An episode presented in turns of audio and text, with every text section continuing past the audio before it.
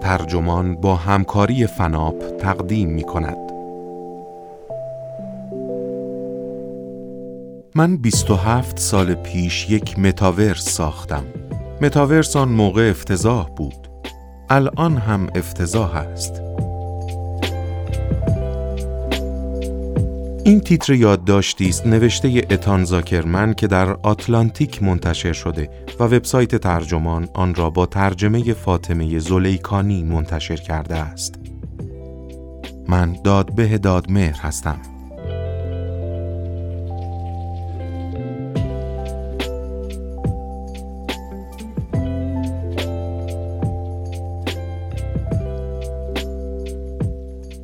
در اتاقکی در فروشگاه تدز فیش فرای در شهر تروی ایالت نیویورک بود که من و دوستم دانیل بک طرحهای اولیه و کلیمان برای ساخت یک متاورس را آماده کردیم. نوامبر سال 1994 بود. درست زمانی که وب گرافیکی داشت به اتفاقی نو تبدیل می شد و به نظرمان می آمد وب سبعدی می تواند تغییرات کوچکی در ادامه این مسیر باشد. در نسخه‌ای که از متاورس طراحی کرده بودیم سرور می توانست هویت اشیا و مکان آنها را در دنیای مجازی دنبال کند و می توانستی از اشیا در جایی مشخص خروجی سبعدی بگیری و آن را روی هارد درایو مستقل از سیدی رام بارگذاری کنی. این اتفاق معنای خاصی داشت. سرعت دانلود مودم هایی که بیشتر کاربران استفاده می کردند کمتر از 65 بیت در ثانیه بود و شرکت AOL شرکت سرویس دهنده اینترنتی در امریکا آنقدر CD-ROM صادر می کرد که می‌شد هر هفته لس آنجلس را سنگ فرش کرد. متاورس یا فراجهان واژه‌ای است که از ترکیب کلمه meta به معنای فرا و بخش سوم کلمه universe به معنای جهان به دست آمده است. و محیطی کاملا مجازی یا مجموعه ای از تصاویر سه‌بعدی است که همانند لایه‌ای روی واقعیت فیزیکی ما سوار می شوند و جنبه خلاقانه به واقعیت می افزایند. خیلی شفاف بگویم، ایده اصلی به هیچ وجه مال من و دانیل نبود. امیدوار بودیم رؤیایی را که نیل استفنسن در کتابش اسنوکرش در سال 1992 تحریزی کرده بود از نو خلق کنیم. هر دویمان آنقدر که باید آگاه نبودیم که متوجه باشیم اسنوکرش در یک پاد آرمان شهر رخ داده است. و استفنسن به این دلیل یک جهان زیبای مجازی را مسلم فرض می کرد که جهان بیرونی آنقدر ناخوشایند شده بود که دیگر کسی نمی‌خواست در آن زندگی کند. اما ما جوان و بی تجربه بودیم و باور داشتیم متاورس ما غوغا می کند. البته ایده استفنسن هم در اصل مال او نبود. تصور او از متاورس مدیون رمان نامهای واقعی در سال 1981 از ورنر وینج و مجموعه رمانهای ویلیام گیبسون در دهه 80 میلادی بود. این دو نویسنده نیز هر دو وامدار دستگاه شبیه ساز سنسوراما بودند که مورتون هیلیگ در سال 1962 اختراع کرد. می توان همینطور به عقب برگشت تا به افلاتون و ایدهش درباره سایه های روی دیوار قار برسیم. سنسوراما اولین دستگاه شبیه ساز تاریخ و به اعتقاد بسیاری از متخصصین اولین و مهمترین قدم برای شروع انقلاب واقعیت مجازی بود. شبیه ساز سنسوراما از یک صندلی و نمایشگری واحد چند دستگیره و چند سوراخ تماشا ساخته شده بود. این متاورس تلاش می کرد چهار حس بینایی، شنیداری، بویایی و لامسه را در دنیای مجازی برای تماشاگر ایجاد کند. شش ماه بعد پس از آنکه من و دنیل به عنوان طراح گرافیکی و وب کیپر به ترایپاد ملحق شدیم، موفق شدیم متاورس خودمان را بسازیم. این اتفاق دقیقا پیش از آن بود که Tripod به رقیب GeoCities تبدیل شود و به همه کاربران این امکان را بدهد که صفحات وب خودشان را رایگان ایجاد کنند. این اتفاق حتی پیش از آن بود که من به صورت اتفاقی تبلیغات بالاپر یا pop-up را اختراع کنم. دوباره به خاطر این اختراع عذر می خواهم. در عوض ما در حالی که سهام صندوق سرمایه گذاری مشترک را به 20 تا 30 ساله ها می فروختیم برای دانشجویان تازه فارغ و تحصیل شده در حکم مجله سبک زندگی بودیم که محتوای هوشمند به روز و البته کاربردی فراهم کرده بود. ابزارهایی برای زندگی وقتی آن الگوی تجارت موفق از آب در نیامد نمی‌دانم چرا شش تن از افرادی که در غار فناوری بودند ایده متاورس را از نو احیا کردند. ما حتی یک MUD را به راحتی شکست دادیم که محیطی آنلاین برای بازی های چند کاربر است. MUD object oriented یا یک MUD شیءگرا نوعی واقعیت مجازی متن بنیان آنلاین است که چندین کاربر همزمان می توانند با آن متصل باشند. مراد از ماد نیز فضایی مجازی برای تجربه هویت‌های متعدد است که در آن افراد حقیقی می توانند شخصیت‌های خیالی به خود بگیرند و با یکدیگر ارتباط برقرار کنند. در اینجا افراد با آسانی می توانند اسم، سن و جنسیت خود را عوض کنند و نقش‌های متعددی را بازی کنند بدون اینکه هیچ مسئولیتی متوجه آنها باشد. دوستمان ناتان کرز کد لامبداموی پاول کورتیز را حک کرد تا یک سیاه چال شیگرای چند کاربره که نوعی بازی متن بنیان و چند کاربره است را به تجربه گرافیکی شبکه محور تبدیل کند. هر یک از اتاقهای ماد که به صورت طبیعی یک توصیف متن بنیان دارد با شش تصویر جیپگ در ارتباط است که جهتهایی را که می توانیم برویم نشان می دهد. بالا، پایین، شمال، جنوب، شرق و غرب که هر کدام از این تصاویر نقشه تصویری به همراه اشیاء بود که می توانستید روی آنها کلیک کنید و با آنها در تعامل باشید. ملانی استول که بیشتر وقت دوران کارشناسیش را به موها و مادهای مختلف یا سیاه چالهای چند کاربره نوع دیگری از فضای بازی مجازی وصل بود کد لازم را نوشت تا این کار انجام شود. و دنیل و من صدها تصویر ساختیم تا بیانگر فضای مجازی باشند. تصاویر را با استفاده از کد دوستمان ناتان به صفحات وب وارد کردیم. ما این مو را با گفتن این مطلب به رئیسمان فروختیم که مو می تواند شبیه سازی یک زندگی در شهری بزرگ پس از فارغ و تحصیلی از دانشگاه باشد به این ترتیب که می تواند کاربران جدیدی را به سایت وارد کند. کسانی که می‌خواستند نیویورک را از ان آربور میشیگان یا استیت کالج پنسیلوانیا تجربه کنند. به خاطر داشته باشید که این اتفاق در سال 1995 رخ داد.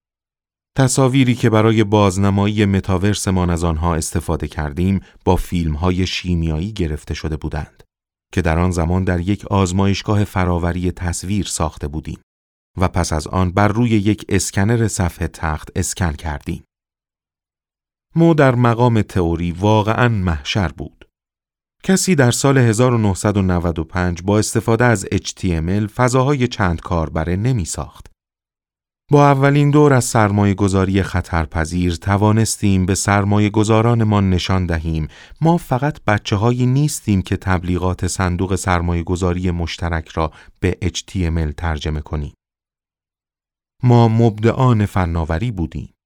ما داشتیم چیزهایی می ساختیم که پیش از این کسی ندیده بود. اما نکته اینجاست که مو به درد نمی خورد. من می توانستم در یک موقعیت مناسب با ارائه کوتاه نشان دهم چه چیزی استفاده از مو را راحت، جذاب و سرگرم کننده می کرد. اما مدیرامل ما نمی توانست این کار را انجام دهد. و مشکل همینجا بود. تقصیر او هم نبود. مو پر از اشکال و تناقض بود و برای استفاده از آن باید به دنیا به مسابه مکعبهای شش وجهی نگاه می کردی که از صفحات وب ساخته شدند. رئیسمان با گفتن این حرف پروژه را تعطیل کرد که می‌دونم این پروژه آینده رو متحول می‌کنه اما اگه نتونم ازش استفاده کنم نمی‌تونم اونو به سرمایه گذارا بفروشم.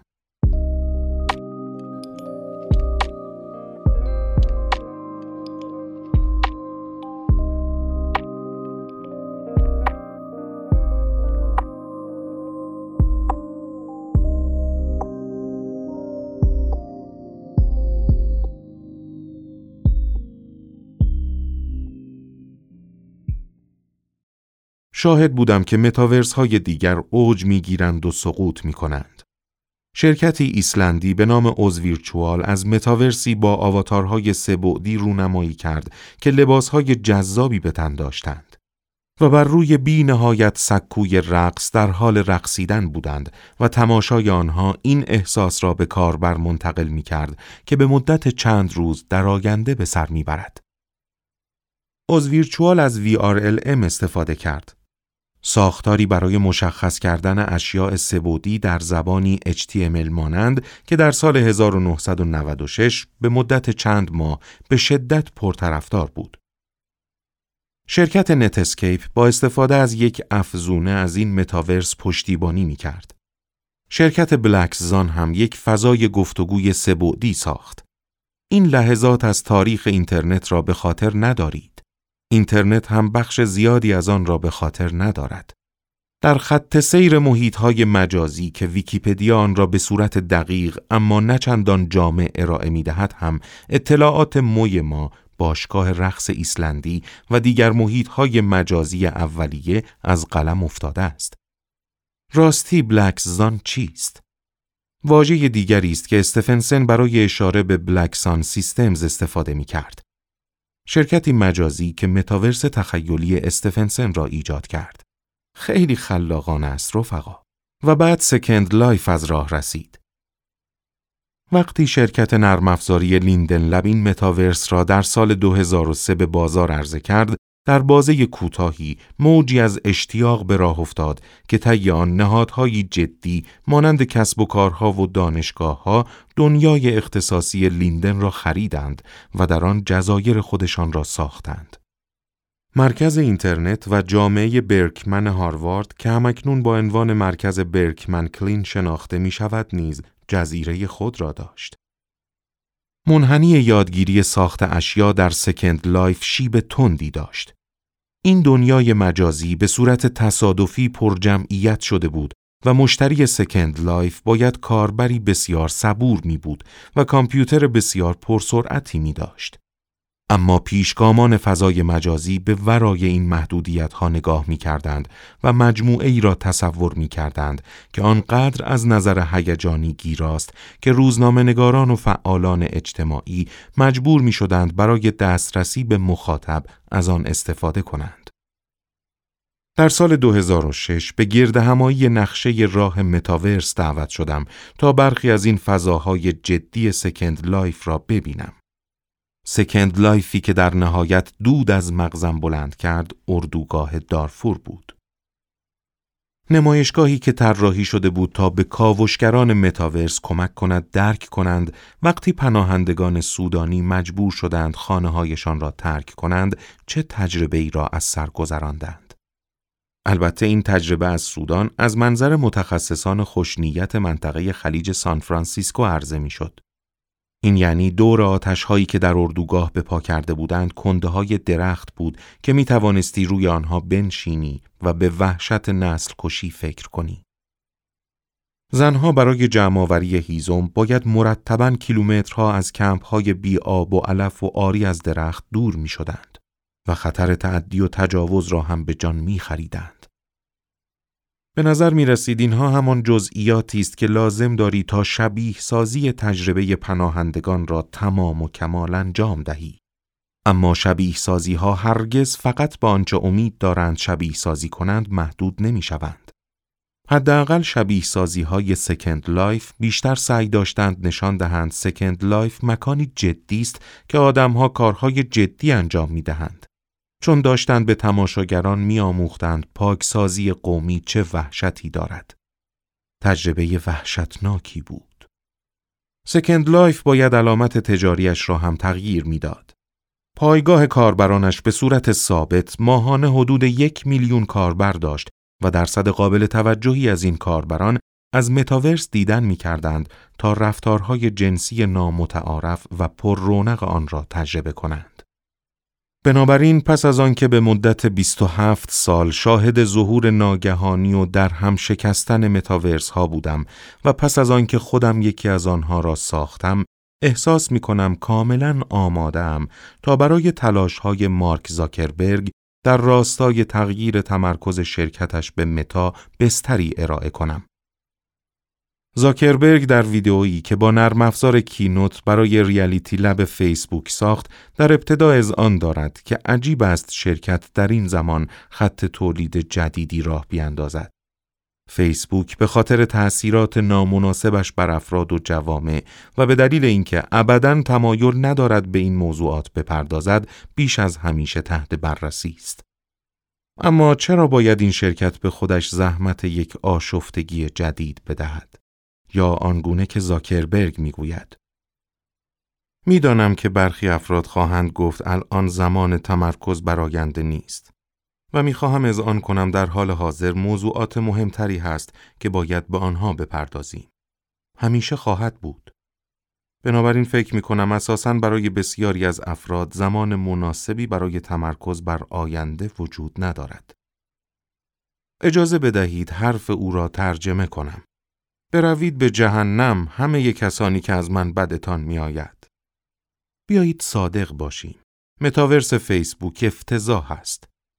از همان اولین تصاویر که با یک ویدیو کنفرانس زوم مانند شروع می شود و در آن نیم های بدون پا دور تا دور یک اتاق کنفرانس نشستند تا تور زاکربرگ از کمد مجازیش که با های سیاه یک شکل پر شده است. می بینید حس شوخ طبعی هم دارد. متاورس زاکربرگ بسیار شبیه تصوری است که در سال 1994 از متاورس داشتیم. هی hey, رفقا من دارم در شرایط بدون جاذبه با دوستانم کارت بازی می کنم و یکی از دوستانم ربات است. خب می توانستید ده سال پیش هم همین کار را در Second Life و 20 سال پیش در بردارهای زاویه VRML انجام دهید. گرافیک ها کمی بهتر شدند. البته اگر بخواهم رک باشم آنقدرها هم بهتر نشدند. آواتارهای مکعب مانند Horizon Workrooms خیلی کارتونی هند چون پویانمایی کردن مجموعه پیچیده ای از چند ضلعی ها آن هم وقتی همه آنها می توانند در زمان مشخص و جهت مشخص حرکت کنند بسیار دشوار است. در مقایسه با متاورس فیسبوک بازی های ویدئویی که بازی می کنید از برخی جهات محشرند. چون می توانیم پیش بینی کنیم ناهمواری های زمین تقریبا ثابت باقی می مانند و شخصیت قرار است در طول صحنه از یک مسیر تقریبا قابل پیش بینی حرکت کند. اما در متاورس های باز که کاربران آن را خلق می کنند، تعداد زیادی چند ضلعی ناکارآمد در فضا در پروازند. به همین دلیل است که مهمانی رقص Second Life به دلیل داشتن بدترین frame rate آسیب دید. از عیاشی ها دیگر چیزی نمی‌گویم.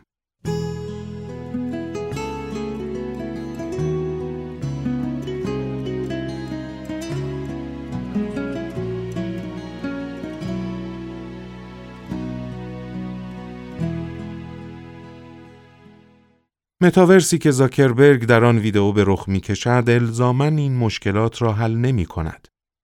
او وعده می دهد که فناوری های آتی حداقل پنج تا ده سال دیگر با ما فاصله دارند. اما متاورس فیسبوک هنوز به درد نمی خورد. آتشی که در شومینه هاست تقریبا یک نور سبعدی است.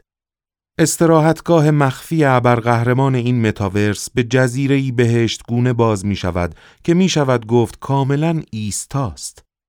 حرکت موجها سوری است و هیچ کدام از برگهای درختان تکان نمی‌خورد. کاغذ دیواری های استوایی به پنجره های مجازی چسبانده شده است.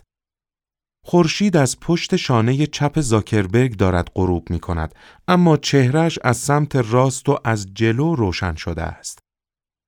عملکرد تیم زاکربرگ نشان می دهد حتی با وجود بیلیون ها دلار برای سرمایه گذاری در ساخت یک ویدئو برای راه اندازی دوباره و نامگذاری مجدد این شرکت تا چه اندازه دشوار است دنیایی مجازی خلق شود که به لحاظ بسری باورپذیر باشد.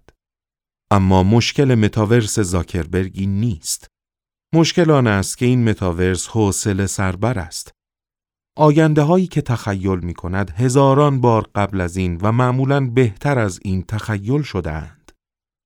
برای مثال دو پیرمرد حین بازی شطرنج با یکدیگر اختلاط می کنند. یکی در بارسلوناست و دیگری در نیویورک.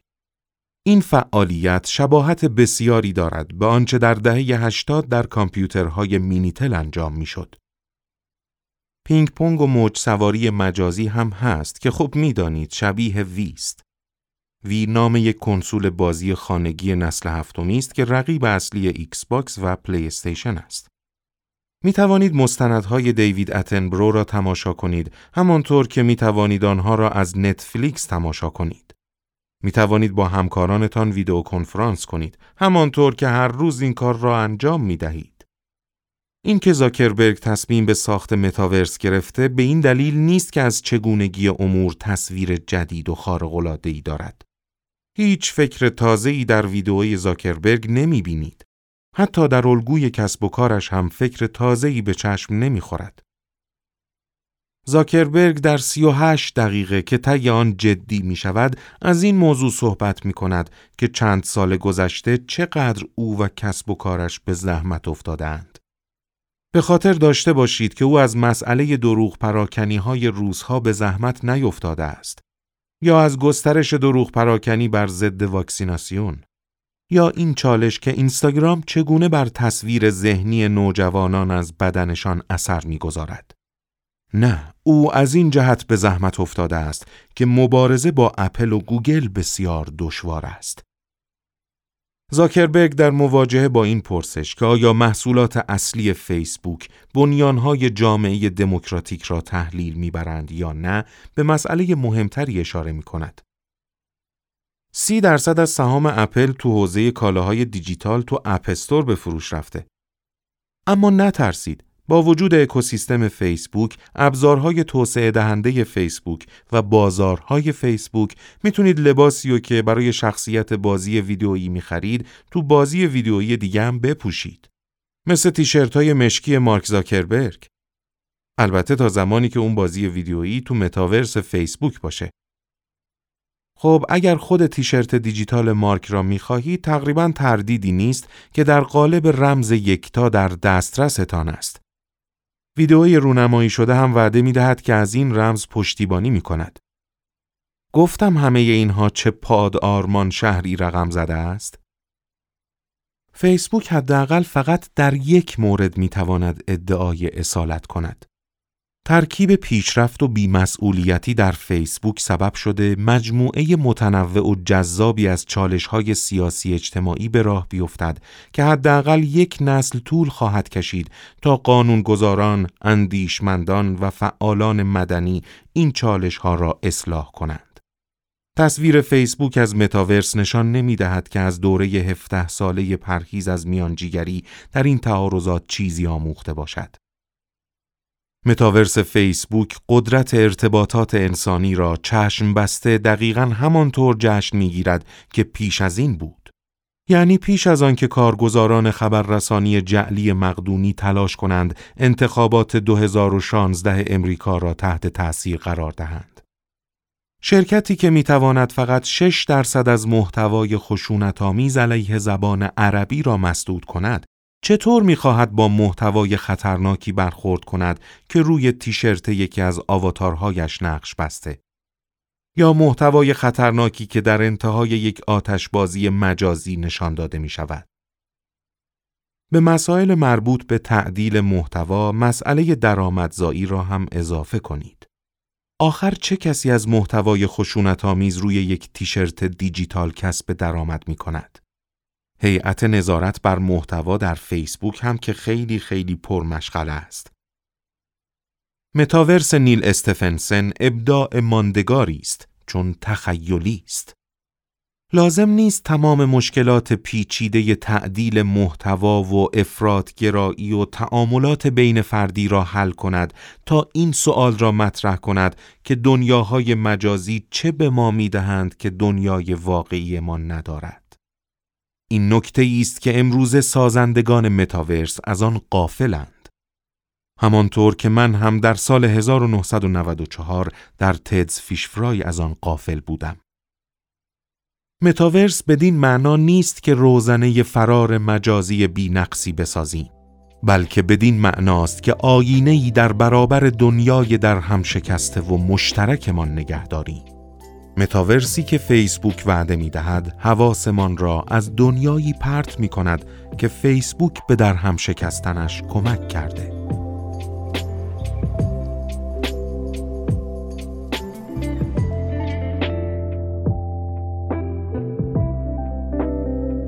تهیه نسخه صوتی استودیو پنگان ترجمان این مقاله صوتی را با همکاری فناپ تقدیمتان کرد.